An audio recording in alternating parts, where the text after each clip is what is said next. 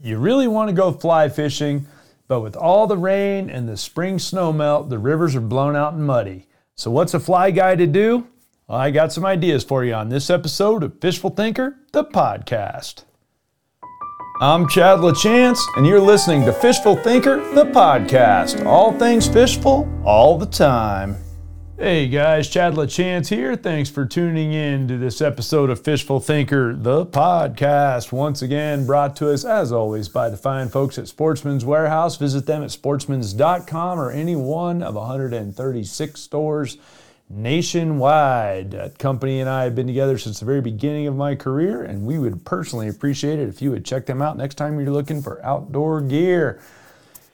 Guys, it's the middle of June. It's um, not supposed to be this cold and wet. I live in Colorado. I'm not sure where in the country you might be listening from, but if you're in the western United States, it's very cold and very wet. And I just drove up uh, several of the local rivers here. I live right on the Front Range of Colorado. Got a bunch of rivers close to me, or several of them. Everything is muddy and blown out, really running hard. And some of it's from snowmelt, some of it's from the, the daily toad chokers we've been getting. And I do mean daily. It rained, I mean, even last night, almost the entire night. And uh, we're getting a lot of water. And it's a blessing. We need it. The Western United States needs the water. So make no mistake, I am not complaining about it. I'm just observing what we're seeing. And Uh, I've lived in Colorado long enough to know that uh, water is king around here, and we need it. Everybody around needs it. Everybody downstream from us needs it. So bring on the rain. However, if I'm a fly fishing guy, this could be a frustrating spring and early summer. A uh, lot of muddy water, a lot of high water. Um, I, I'm not an expert on bug hatches, but I'd be willing to bet you the hatches timing's out of whack a little bit. Uh, just in general, the seasons have been really strange. I mean, it's uh, June, what is it? Today's June sixteenth, and the high today is supposed to be like fifty-two degrees. So that's really hard to even believe this time of year, when this time last year it was one hundred and change. So again, happy to have it, but changing things up. So here's my answer to the guy that's got a whole bunch of fly tackle and, uh, and a strong urge to go fly fishing, and your rivers are shot. And that is warm water fly fishing. And the reason I want to throw this one out there is I think there's so many people missing the boat on on fly fishing for other species besides trout. And I'm going to be real candid when I tell you I've been fly fishing since I was about twelve years old, give or take. My grandpa gave me a, a fly rod, an old fly rod. I believe the first one I got was actually fiberglass with steel ferrules, and then I moved up from one to a to a graphite rod from there, worked my way along. But uh, but I did learn to fly fish very on shortly after I moved to Colorado from Florida, and the reason I did was because that's what I thought you had to do. Even though my first love was was either bass fishing or saltwater fishing, and I got went down that road, fly fished like crazy all the way through my teenage years, but never never quit bass fishing and things as well. But it wasn't until much later in life that I started applying my fly fishing to my love of bass fishing and other species of warm water fish. And when I did that, I realized that, geez, I like that kind of fly fishing even more than running water. And the reason is this. I have a very clear reason why I'd rather fly fish on still water than running water. The fun part for me about fly fishing is fly casting. I love the feel of a bunch of line in the air. And the farther I can throw that line and still be effective, the happier I am, or the more accuracy that I need to have to be effective, the happier I am. And a running water scenario, unfortunately, for most scenarios, if you're going to be really, really consistent as a trout fishing guy here in the Western United States uh, with a fly rod, you have to be a good nympher. And for me, nymphing is, and this is for me, you do you. You if you want to be a, a, a nympher guy, Euro nympher, bobber fisherman, whatever, you knock yourself out. Again, I, I've always said in every podcast, you fish how you want to fish.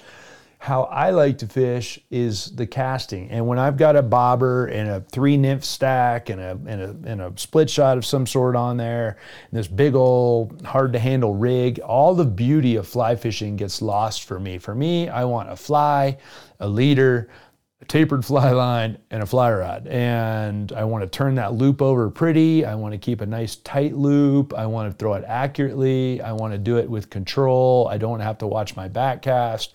I want to be able to feel all of that. And I surely don't want to be flopping nymphs down on the surface on that kind of half-hearted roll cast. And again, I'll be the first to tell you it's exceptionally effective. Just not how I like to fish. And there's three stages in fishing. First, you want to catch fish. Then you want to catch big fish. Then you want to catch fish how you want to catch fish. And that's where I'm at. I want to catch fish how I want to catch fish. And if that means I have to go nymphing, then I'm going to get my spinning rod out and we're going to go catch fish for real. And so that's just where my personal opinion lies. Again, you do you.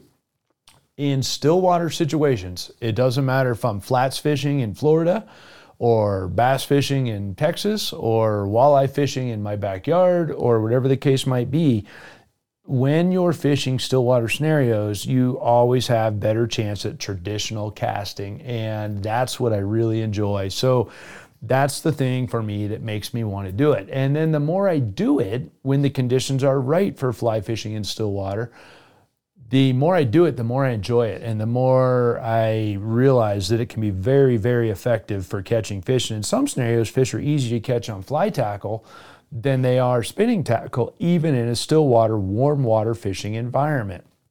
So specifically, I'm going to focus on the warm water side of it, because you could still water fish for, for trout uh, as well, but I'm going to focus on the warm water side of it because, one, that's what I guide for.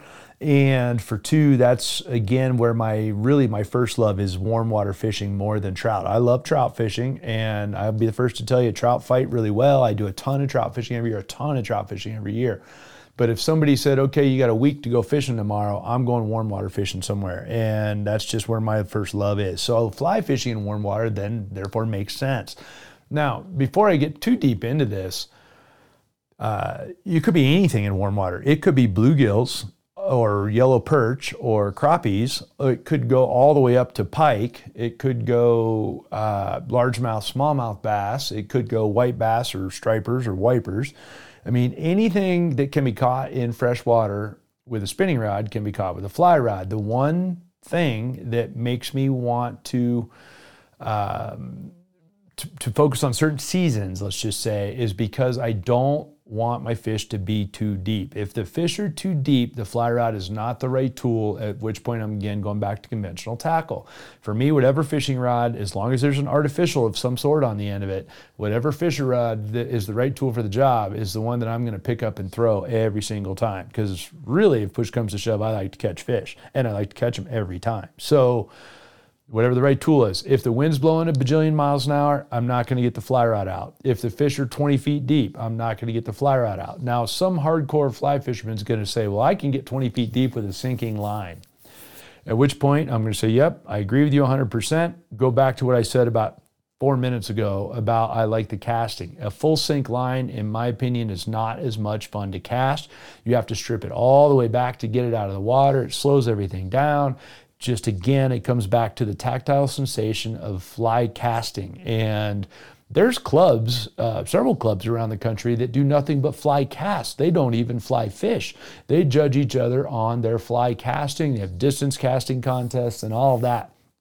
And I'm not a huge distance caster, although I love throwing. I love, I, I I can take my five weight and I can throw the entire ninety foot fly line. And so yes, I practice. Yes, I can do it. Yes, I can throw a ninety foot cast with a five weight rod with a standard fly line, not a specialized shooting line that they used in casting competitions. Conversely, I won the fly, the combination fly and spin fishing, uh, spin casting contest at the International Sportsman's Expo this year, alongside my partner Jeff Wagner, by hitting the fly casting accuracy contest for the win. So, accurate casting, I don't care if it's a spinning rod, bait casting rod, or fly rod. Accurate casting catches you more fish than anything else, and so with with I really like to focus on being very accurate with a fly rod, and a great way to practice that is on still water, because in the river, everything happens on the river's time. The river sweeps your line down. You typically have stuff in behind you that's in the way in a lot of scenarios, unless you're standing out in the river. And the extra distance between you and your fly means you're in less control with all your drifts and all these things. In still water, as long as I get that fly line to lay out straight, I'm in total control. I don't care if it's twenty feet in front of me or, or, or ninety feet in front of me. I'm in control of it pretty well uh, as long as it's in a relatively straight line. So if there's a bunch of wind and then I'm going to have surface current, all right, then I don't want the fly rod. Uh, also, fly casting in the wind is not as much fun. Uh, also, catching fish in wind on the fly rod is harder because the flies don't have as many triggering qualities as I can have with a lure. With a lure, I might have big time amount of vibration or rattles or flash or or a huge wide wobble or the ability to dive and then pop back to the surface. All these different things I can do with a lure that I can't do with a fly. So I need the conditions to be to be relatively quiet, so to speak, for fly fishing. Not too much wind, not too much crazy activity.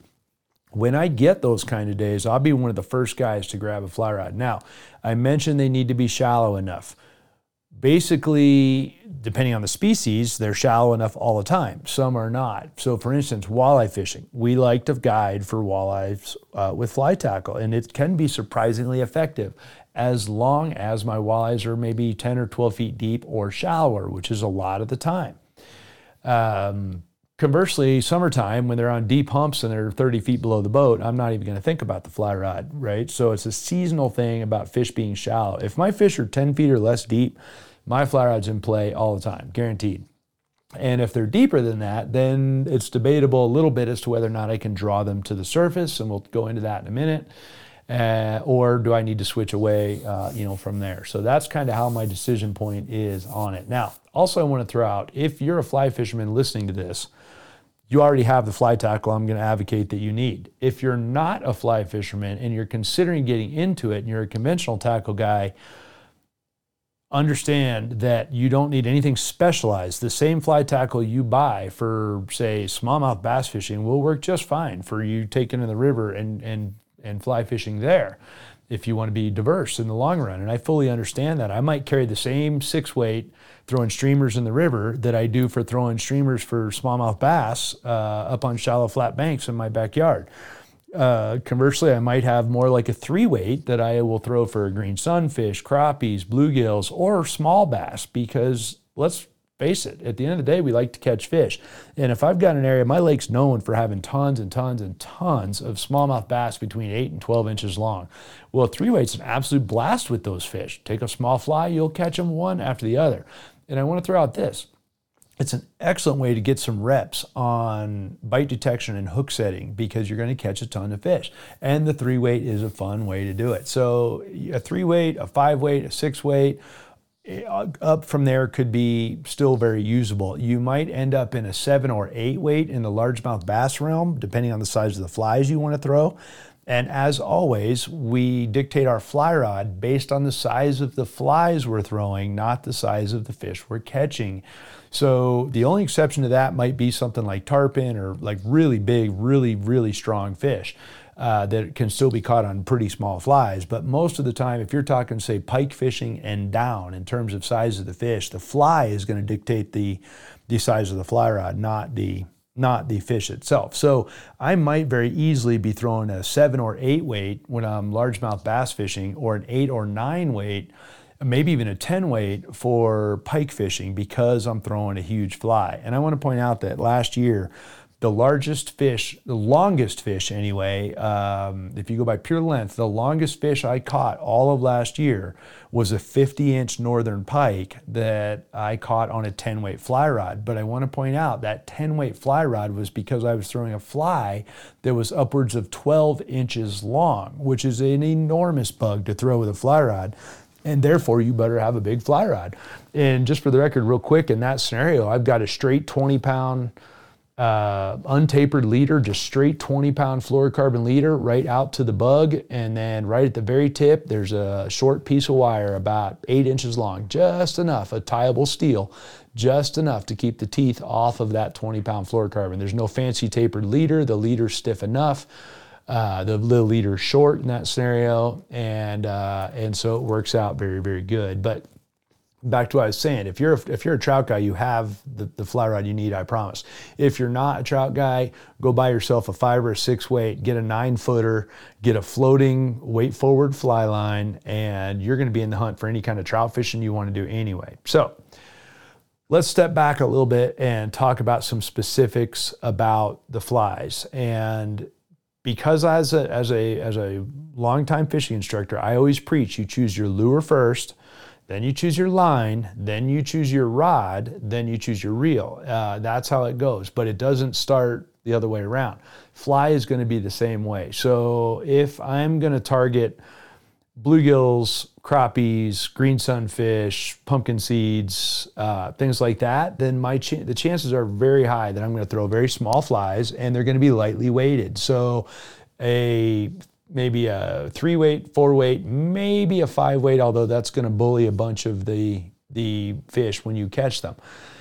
Conversely, if I go up from there and I'm going to throw for smallmouth, uh, maybe white bass, some, maybe some walleyes, maybe some light duty largemouth, um, then I'm going to be up in the five, six, or seven weight range. And then if I want to go for more largemouth, pike, maybe wipers or or stripers, then I'm going to go up from there. It might be a seven, eight, maybe even a nine, as I said, uh, you know, from there. For me, I don't even own a ten weight uh, for freshwater applications, a nine's as far as I go. I had to borrow the ten weight to catch the pike up in Alaska uh, because I was throwing flies so much bigger than anything I even owned that I couldn't justify going and buying a whole new fly rod setup for it. So I borrowed one from a buddy. Thank you, Tim Farnsworth. Uh, but uh, anyway, so so that's what you're looking at. You don't need, there's a bunch of misnomers. You don't need a, a really expensive fly rod. For for a couple of hundred bucks, you can get a really good quality fly rod that will serve you just fine and will cast better than you can as a noob uh, fly angler. I promise you that. And I'm all for buying tackle you're going to grow into, but you don't know what your casting stroke is going to be like. You don't know what you're going to desire in a fly rod. So you don't even know what you should spend your extra money on, even if you have it. So even if it's in the budget to buy a five or six hundred dollars fly rod, until you fly fished enough to have some idea what you like in terms of a fly rod, could be a fast action, a medium action, a slower action. Maybe you end up like an eight and a half footers rather than, you know, nine and a half footers or whatever the case might be. Um, figure those things out before you spend a bunch of money. So for me, I'm going to go like a mid-level grays, something like that. Um, and then I'm going to learn to fish with that. If I've already got the rods, I'm not going to go buy something specialized just for Uh, to go warm water fishing. Go warm water fishing, see if you like it, see what's wrong with the tackle you have, if anything, and then worry about buying from there. But you'll get a better educated decision once you have a little bit of experience, I guess is what I'm getting at. And uh, and that'll help you a, a whole bunch as far as that goes. So for me, as a general rule, if I'm buying fly fishing for or excuse me, fly rods for uh, still water, I'm going to buy them in a little bit faster action because I tend to throw longer casts. If I'm going to buy a fly rod specifically for river fishing, it's going to be a little bit slower and a little softer, and that's because I'm going to be throwing typically a much shorter cast on average, and I'm not typically as rewarded with line, line speed in the air as much, nor, or also, I'm also going to do a bunch more roll casting, and so none of those things put as much load on the fly rod, and therefore, uh, I want a little bit slower or less, less, uh, uh, less powerful fly rod for that. So for the line, um, always, pretty much always going to be a weight forward line for me these days. I don't really deviate from that a whole bunch on anything. There's some argument for double tapers here and there. Basically what that means, and I'll, I'm not going to get too much into the lingo of the line, but the line, a double tapered line is is symmetrical. One end of the fly line, the other end of the fly line are the same, and they can be reversed on your reel with no change in action uh, of how they cast. Conversely, a weight forward line will carry, depending on what weight forward you get, will carry a higher percentage of its weight, of the weight of the fly line, closer to the front. And that's kind of like a dart. If you ever throw darts, the, the weight is concentrated on the front of the dart. It gives you distance and stability. Uh, same thing with a lot of other things along those lines. So you that extra weight at the front will allow that line to shoot better, will load better on a short cast, or load easier on a short cast, I should say, and then will shoot better and maintain more line speed. So I tend to go weight forward with basically everything. Yes, you lose a little bit of durability in the long run because the line cannot be reversed, but in my mind, the performance uh, is better for that as well. And again, they're floating. And I'm going to go back to the floating thing here. Uh, or I'm going to focus on the floating thing here for just a minute, because the floating part of the fly line, the reason that that's important as opposed to a sinking line or a sink tip line, the fly line sits on the surface of the water. And therefore, if I want to throw a floating bug uh, of some sort, my fly line will not pull it down. So for one, I get versatility right there.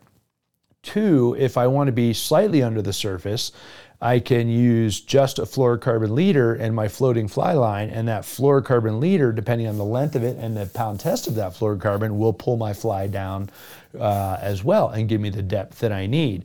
And then if I need deeper than that, I can now go with a point weighted fly. In other words, a fly with a bead on it or some weight on the shank of the hook, something like that.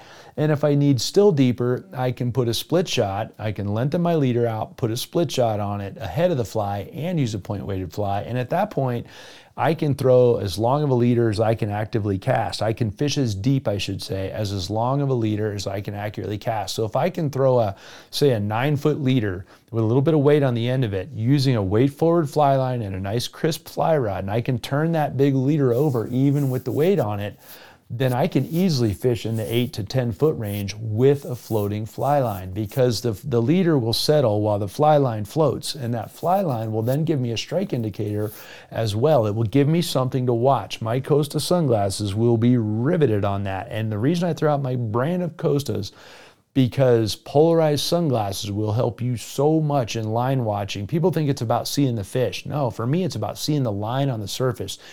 And that weighted, either the fluorocarbon leader or the weighted flies, will pull the tip of the fly line under some. The farthest I can see out there towards the tip of my line, the better chance I have of detecting bites and the more fish I'm going to catch. So yes, I spend money on sunglasses.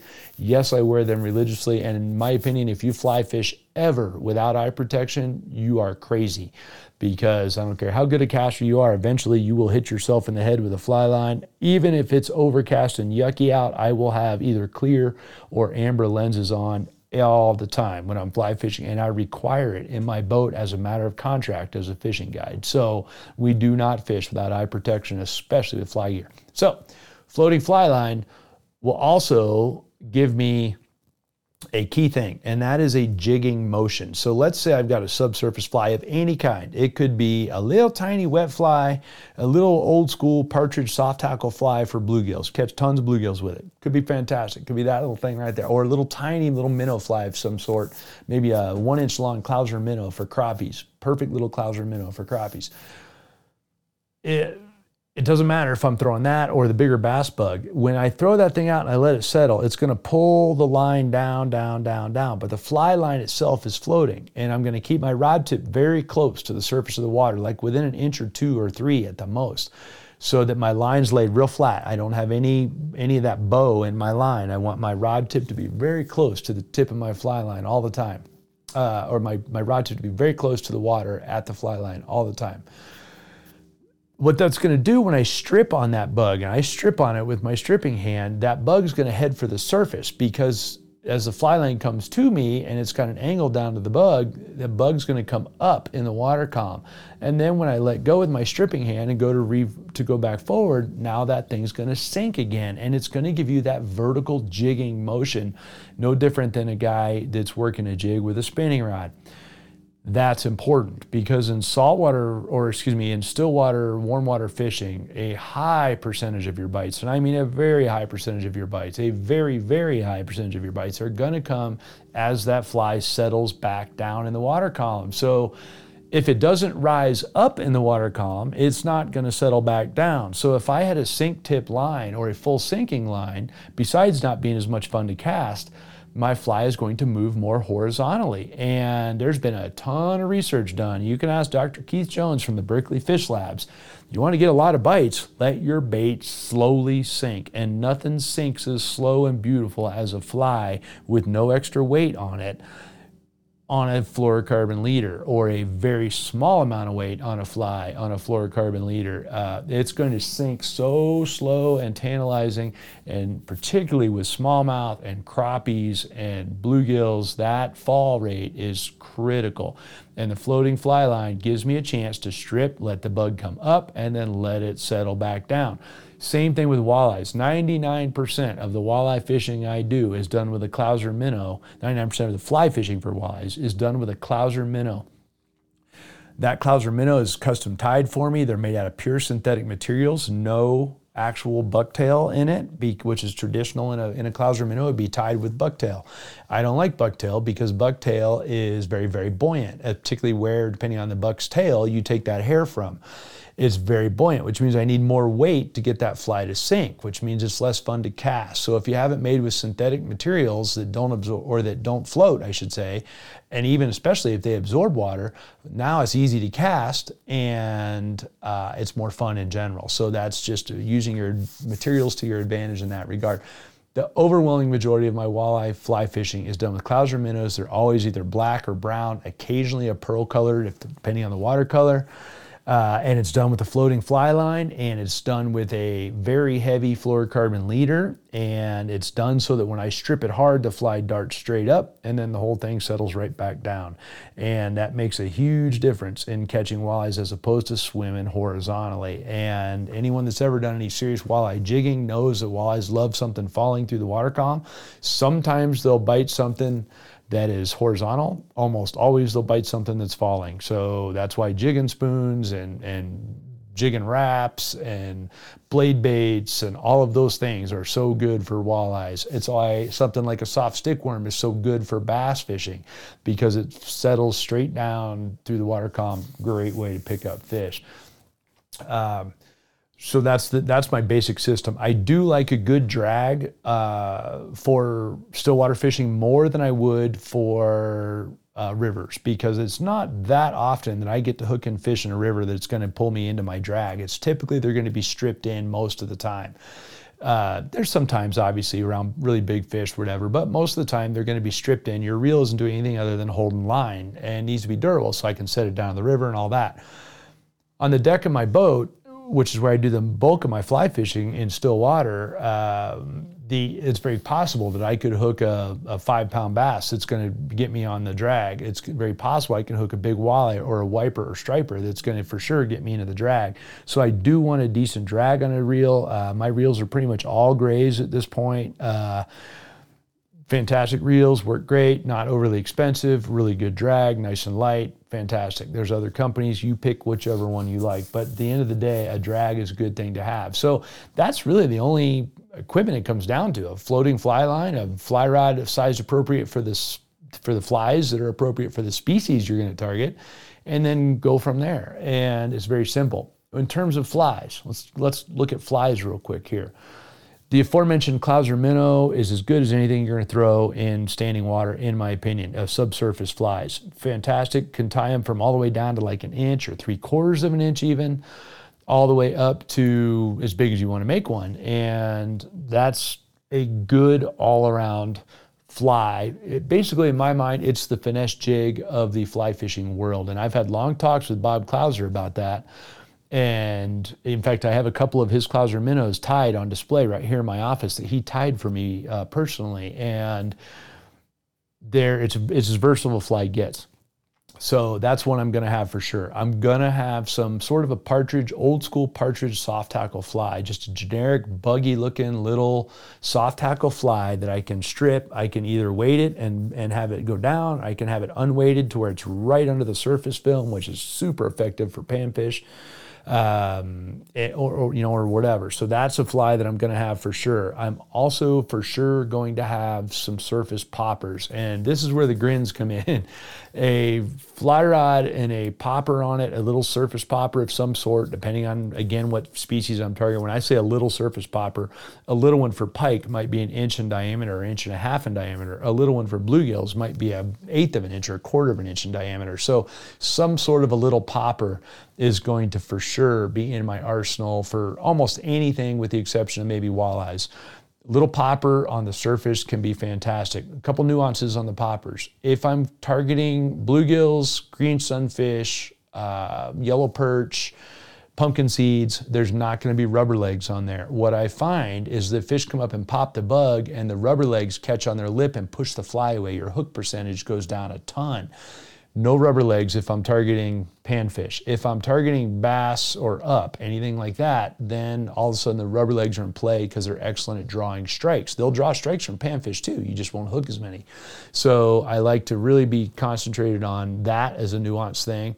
And really most of the time for me, um, the, the, leg, the rubber legs will stay on there for bass and pike and things like that. That's a fly that I'm going to have for sure. And then the other fly I'll have besides a popper is some sort of a little diver. Typically, both my poppers and my divers, I'm not a big fan of deer hair and things like that. They call me old or, or new school. I'm not a traditionalist in that. A foam-bodied popper will float all day long, and uh, and I don't have to worry about the fly getting torn up. I don't have to worry about the fly sinking. Same thing with some sort of a little diver fly. I love a little deceiver or diver of some sort, something that'll go like a Dahlberg diver, something that'll just dive right under the surface when I strip it hard and then pop itself back to the surface uh, as because it floats. That can be excellent. In that scenario, you're looking at something like the number one selling lure of all time, which was the old school Rapala floating minnow. These days I throw a hit stick. It's a much improved version of that. Same kind of thing. It floats at rest, and then when you pull it down, it dives, and then you slack it out, it floats. So some sort of a little diver fly that does that Uh, can be excellent as well.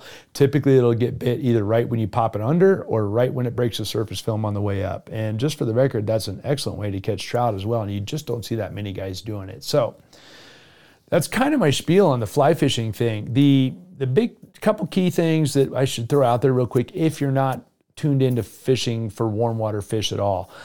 It's not typically going to be about the fly. It's going to be about how you move it. So if you notice, I only mentioned four genres of flies, right? And that's because with those four genres, I can do whatever I need. I can jig with it. I can keep it on the surface. I can keep it just under the surface, or I can hybrid thereof with the with the little diver fly. So it gives me a chance to do all of which I need. So for me, it's not about changing flies twenty-five times, particularly among the same genre. I have light, medium, and dark for colors, and that's it. Otherwise, I'll just focus on my size and focus on my retrieve details to get me fish caught. When it comes to the panfish, typically less is more. The less I move the fly, the more I just let it settle on its own, the more fish I will catch. Also, the smaller the fly, the more fish I will catch the vast majority of the time for panfish. For bass, it might be the other way around. It might be that the fly needs to go as fast as possible, at which point I'll use a combination of my stripping hand and my rod hand so I can use my rod to keep the fly moving. There's a lot of scenarios where if the fly stops, the fish will refuse it for bass fishing, and that's not what you want. You want the fly to run from the fish a lot of the time. In that case, again, it's down to the retrieve uh, that's going to make more of a difference than anything else. You're trying to trigger fish with the retrieve, which is about the polar opposite of dead drifting a nymph or a dry fly in a river, where we're going to try and not let that thing move at all and make it look as natural as possible drifting. Well, now the water's not moving. Now it's up to me to make the bug draw the strike. And that's fun. That's, as an angler, that's what tickles my fancy and that I really enjoy. Um, focus on your weeds, focus on your weed lines, focus on throwing around cover. If this is all day one stuff, if you're not normally a warm water fisherman, you want to throw to the stick ups, you want to throw the edges of the weed lines, you want to throw to, you know, close to the bank, even if the fish are out off the bank a little bit. You want your lure or your fly to be the proverbial, you know, uh, between a rock and a hard place, right up against the bank, you know, something like that. Uh, or back against the wall, I guess is a better, uh, better analogy there. But Um, you just definitely want to focus on throwing around targets and all that, and that's why I say the accuracy is a big deal. The other thing is staying away from your fish a little bit will typically catch you more fish, so you can be rewarded. If you catch, say you catch X number of fish on twenty-foot casts, you might catch X plus five on twenty-five or thirty-foot casts because they're not detecting you, particularly if you're in a boat or a float tube, kayak, paddleboard, or whatever. And so keep that in mind as well. Low light periods are good. Shade's always great. Uh, if you can find some little shade lines, little shady pockets, maybe overhanging willow bushes or something, creating some shade, throw a little surface popper in there and get her done uh, for bass or whatever. Um, very, very simple, classic, old school pattern. So, and, and I'm going to finish with this uh, as far as it goes. Go at it with an open mind. Pay attention to what the fish are doing and go at it with an open mind. And I think you'll find that the warm water fishing is really good. Also, the fish are durable. Uh, there tends to be a lot of them. And if you're observant, uh, walking around any sort of a pond or, or any, any of the lakes around, you'll see all sorts of food sources. I do not match the hatch when it comes to warm water fishing. Uh, I'm sort of minnow-like, sort of buggy-like, or sort of just commercial, or, uh, or excuse me, commotion, I should say, on the surface. And and uh, I'll end this with an old John Gierach quote. And I, I met John Gierach and spent some time with him many years ago when I was in college in a writing class. Great guy. We were talking about bass fishing, and he's he was somebody had asked him. He actually ended up writing it up in one of his books. Uh, had asked him about what did they think this fly mimicked, and it was just a giant, huge generic bug, and he said something to the effect of uh, reminded them of prehistoric drowning pterodactyls, you know. So that's the kind of thing that it's all about. It's not a match the hatch deal. It's really about making good presentations and having fun with it. So sorry guys, this one went long. I could talk for a long time on fly fishing for warm water stuff. I do it all the time, and I could just close it with this. There's a three weight in my garage, hangs there all the time, always rigged, always with a soft tackle on it. That t- soft tackle fly I tied when I was in about tenth grade, and I'm in my fifties. So that should tell you something about how my fly selection looks. Anytime there's any sort of commotion behind my house, I'm going to go down there and I throw that three-weight. And yes, occasionally something will happen. I'll get broke off by something too big for the three-weight, but it's worth it. It's enjoyable, and that's why we all fish. So, guys, I appreciate you listening. Uh, hopefully you listen uh, and you'll subscribe from wherever that's at. Doesn't mean if, it doesn't matter if it's our YouTube channel or wherever, Spotify or wherever it is you listen to us. I'd appreciate it very much if you'd subscribe. This is a labor of love, no doubt about it. Uh, YouTube at Fishful Thinker. If you're not listening there, there's six hundred five, I think, videos up there now, a couple of million views. We'd love to have you check that out. It's all education-based. Please subscribe while you're there. Or you can join the conversation on Facebook uh, or Instagram. And we're kind of playing around with TikTok a little bit as well. All those are at Fishful Thinker. So, also, you can catch us on television on World Fishing Network or Altitude Sports five days a week. So, thanks for listening. This has been Fishful Thinker, the podcast.